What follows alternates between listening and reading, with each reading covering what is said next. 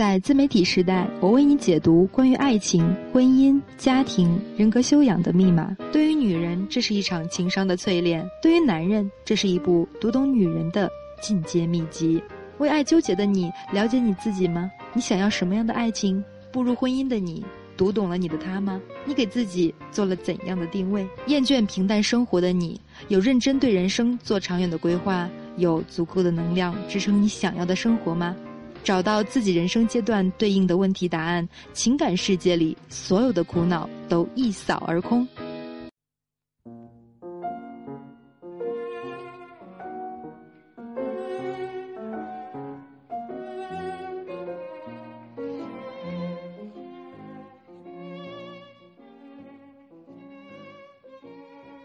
亲爱的听众朋友们，大家晚上好，欢迎收听《恋爱实用心理学》，我是周公子。今天跟大家分享的文章是跟之前值得向男人学习的事的姊妹版，名字是值得向女人学习的事。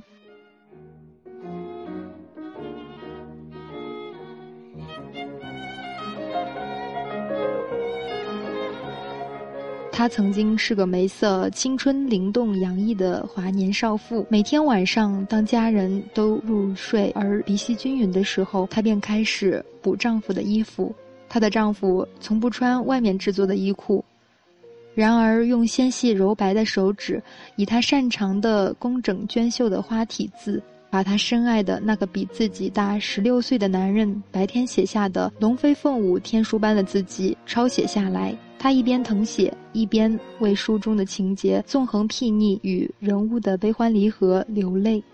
那本书叫《战争与和平》，手稿有三千多页，而他用岁月和爱整整抄了七遍，就是两万一千页。这可不是他工作的全部。她从一个克里姆林宫长大的御医家的小姐，突然进入丈夫四百一十七公顷小王国般的庄园。从早到晚为家务忙个不停，组织厨子、马夫、园丁等二十多个仆人劳动，平息他们之间的纷争，还照料着一个大型农民子弟的学校，以及她声名显赫的丈夫无数的信徒。这也不是她工作的全部。她生养了十三个孩子，数次流产，直到四十三岁还在怀孕。太多孕产导致坐骨神经剧痛，她十三个孩子只养活了八个。她经历了五个孩子离世的伤痛，这依旧不是她工作的全部。一名有幸站在伟人身边的女子，智慧上岂能与卓越的丈夫相差甚远？于是，她可不能做个信息收集器，还得是个高速运转的咨询处理器，以满足才华横溢的丈夫脑力交流的快感。这仍然不是她工作的全部。她被要求看她的日记，看她在日记中忏悔和女奴相爱的故事。这个女奴就在她的庄园里干活，带着自己与她丈夫的私生子。没有人问过她的心该是怎样凌迟般的痛楚。她是托尔斯泰。而这个女人是他的妻子，索菲亚。现在我们来看看值得向女人学习的第一件事：无私而宽厚的爱。虽然到处都在取笑全身心投入爱情与家庭的女人痴迷犯傻，我依旧不喜欢浑身装满计算器、计算与揣测的爱情与婚姻。即便男人与女人在这件事情中的基调如此不同。男人的爱大多为了让自己愉悦，一旦遇到需要妥协与牺牲的境地，成色立即改变。于是人们习惯听到女人为了男人和家庭披肝沥胆、忠心耿耿，即便怒沉百宝箱、自挂东南枝，也是为了爱。可是，一旦听到某个男人爱美人不爱江山，或者为了把女人殚精竭虑，首先不是感动与钦佩。而是不由自主地从心底偷偷溢出些许瞧不上，比如纳兰容若、贾宝玉这种天生以对女人好为己任的男人，传统价值观悄悄为他们准备了一个时髦的词——娘炮。真正的好男儿应该志在四方，哪能为了爱裹足不前、心软如棉呢？如此便可以理解为什么暖男流行起来，因为女人实在是被冷怕了。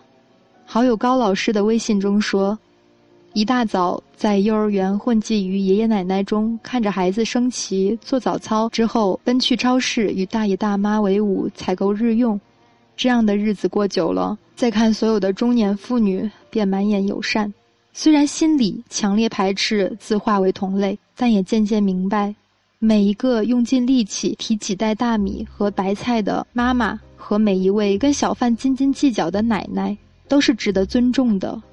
有了他们，才有了办公室里体面忙碌的男人和校园里健康活泼的孩子。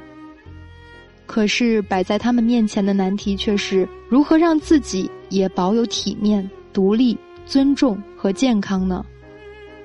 我们责怪一个女人不够专注的时候，是否想过生活里有多少事情分散了她的注意力？我们抱怨一个女人没有做到出得厅堂、入得厨房的时候，是否可以把眼光转向她做的那些事情，然后给予足够的体恤、肯定和鼓励呢？历史上那些杰出的贡献的男人，如果把他们变成女人，还会那么卓越吗？比如托尔斯泰大叔，当文豪像老鹰捉小鸡一样看护十三个孩子中活下来的八个，还有没有力气写战争与和平这种大不同？比如爱因斯坦，天才科学家在情书中都不忘叮嘱：“亲爱的，我会把脏衣服寄给你洗。”假如没有米列娃这个妻子、保姆、同行、伴侣，他那颗最强大脑要经历多久才能够到达相对论的彼岸？男人的坚强忍耐，往往为了自己。无论事业还是天地，这些光环只属于他个人。女人的无私宽厚，却大多为了别人。看到爱的人在自己的照顾下阳光灿烂，她的幸福才会像花一样盛开。为什么单身女性比已婚女性更容易获得事业上的成功呢？因为她主动或者被动地放下了影响她奔跑的重担，她自顾自地跑得欢快轻盈。而失去了女人的成全，男人的成就与幸福要打掉多少折扣呢？律师朋友告诉我，在多年的办案中，由男人提出离婚，通常都有可回旋的余地；而当一个女人主动提出离婚时，几乎毫无转机。在女人的能量与爱消耗殆尽之后，心里的绝望早已斩钉截铁。所以，亲爱的男士们，请善待一个女人无私而宽厚的爱。女友对我说：“从小到大经历过各种痛，拔牙、头痛、急性阑尾炎、手背门夹、被钉书针钉起来、外伤撕裂、阑尾炎和手术。可是这些痛和生孩子完全不是一个级别，前者皆可忍受，而后者则完全不能忍受。如果你是个身体足够好的男人，或许一辈子都不用承受手术的痛苦。”可是，如果你是个女人，无论怎样娇生惯养，只要决定做了妈妈，就必须经历这种在疼痛指数表上排名第一的痛。男人觉得关云长刮骨疗伤是英雄，而每一位妈妈都要当至少一次的英雄。我工作到产前五个小时，早产二十五天，半夜被送到医院验血时，血液粘稠度过高，抽不出血，术前又不能喝水，于是两位强壮的医生攥住了我的胳膊，使劲儿把血往针管里挤，好不容易凑够了验血的量，整条胳膊乌青的，我妈看了一眼，直接泪奔出病房。最终，我因为血小板过多，全麻手术。听到这个消息，我如蒙大赦般松了口气。可是手术后，即便带着镇痛泵，每次医生在刀口上揉压、防止子宫粘连等病症的动作，也让我对痛有了新的概念。排山倒海，浑身冷汗。床边来贺喜的闺蜜见状，煞白着脸握着我的手。我举亲身的例子，绝不是为了显示自己有多么圣母，而是疼痛这件事，如非亲历，总觉得隔靴搔痒，无法感同身受。甚至我已经足够幸运和顺利。同天入院的产妇，由于丈夫坚持顺产，在七个小时的痛苦中，早已忘记手上还插着吊针，针在手背上被折弯了。孩子出生时，新妈妈的手肿得像巨大的紫色馒头，孩子的脐带绕颈三圈，差点窒息。医生朋友感慨：见过太多的事例，生死关头千万不要把决定权交给没有任何医学常识和血缘关系的旁观者。经历过如此疼痛，女人的坚韧和承受力远非一般男人可以比拟。他突然具备了某种钝感力，不再觉得生活中的挫折是挫败，那些沟沟坎坎，充其量只是磨练。当他回望女孩时代感慨的困难与辛苦时，自己都感到矫情的不是事儿。被孩子重塑过的女人，像蜂箱里的老鼠一般；被家庭和事业双面夹击的女人。离开原生家庭，在自己小家里承受三代以上的家族关系考验的女人，当她把这份心力和精力投入其他事情中，足以把很多事情做成事业。只可惜，她大多情况无法拥有双重选择的权利。漫长的岁月中有太多细碎的艰辛，需要一个女人百炼钢成绕指柔般的去化解。一百年前出生在上海永安百货大小姐的郭婉莹，在澳大利亚度过了优渥的童年，回国就读于基督教会中学、燕京大学，面孔美得像波提切利画里的维纳斯。婚礼宴开数百席，夫家是林则徐的后代。可是当家里所有的东西悉数充公，连结婚礼服都没剩下的时候，他细瘦的胳膊却托起了全家的生活。他穿着旗袍清洗马桶，踩着皮鞋站在菜场里卖咸蛋，独自从劳改农场回家，平静地听法院的人宣读对含冤去世的丈夫的判决书，不哭闹也不嚎啕。晚年时，记者问他如何度过劳改岁月，他优雅地挺直腰杆说：“哦，那些劳动有助于我保持身材的苗条。”这只是一个女人才能做到的柔软而坚定的回答。男人刚强却易折，女人的顽强反倒有百折不挠的韧性，这是值得向女人学习的另一件事：坚强而柔韧的忍耐力。正是这些细节，把生活过得踏踏实实的滋味，而不是虚无缥缈的空中楼阁。有人问我：“你是女权主义者吗？”我毫不犹豫回答：“当然不是，我是女性主义者。我承认男女之间先天的差异，愿意换位思考。”体谅彼此的难处，搭伙过日子。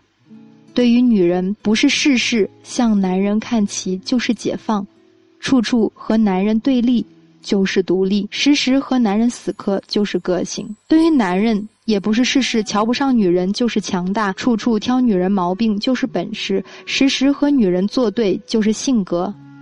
男人与女人最终是一生的高级合伙人，也是终生的学习伙伴。想要私下跟我交流，或者是向我倾诉的朋友，可以添加我的微信号七九四七零三零七零，我会耐心的倾听你的倾诉，给你我最真诚的建议。今天的文章就分享到这里，晚安。我有花一朵，种在我心中，含苞待放意悠悠。朝朝与暮暮啊，切切的等候，有心的人来入梦。女人花摇曳在红尘中，女人花随风轻轻摆动。只盼望有一双温柔手，能抚慰我内心的寂寞。我有花一朵，花香满枝头，谁来真心寻芳踪？花开不多时。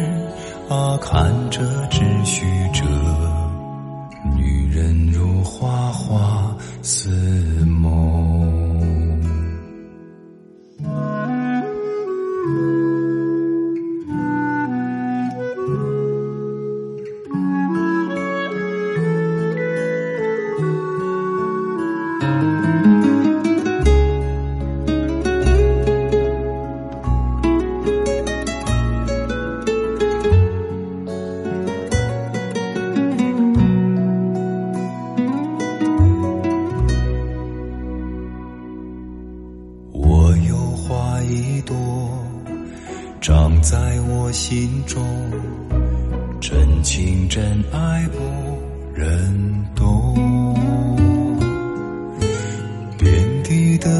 草已长满了山坡，孤芳自赏最心痛。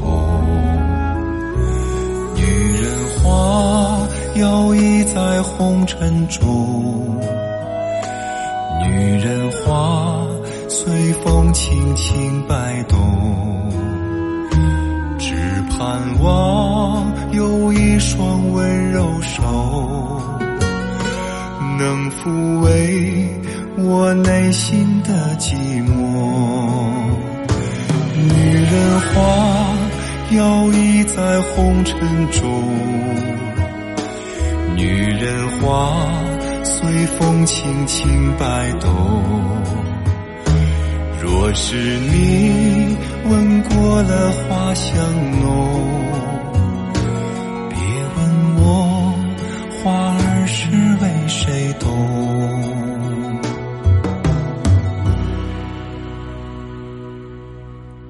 爱过知情重，醉过知酒浓。花开花谢终是空，缘分不停留，像春风难又走。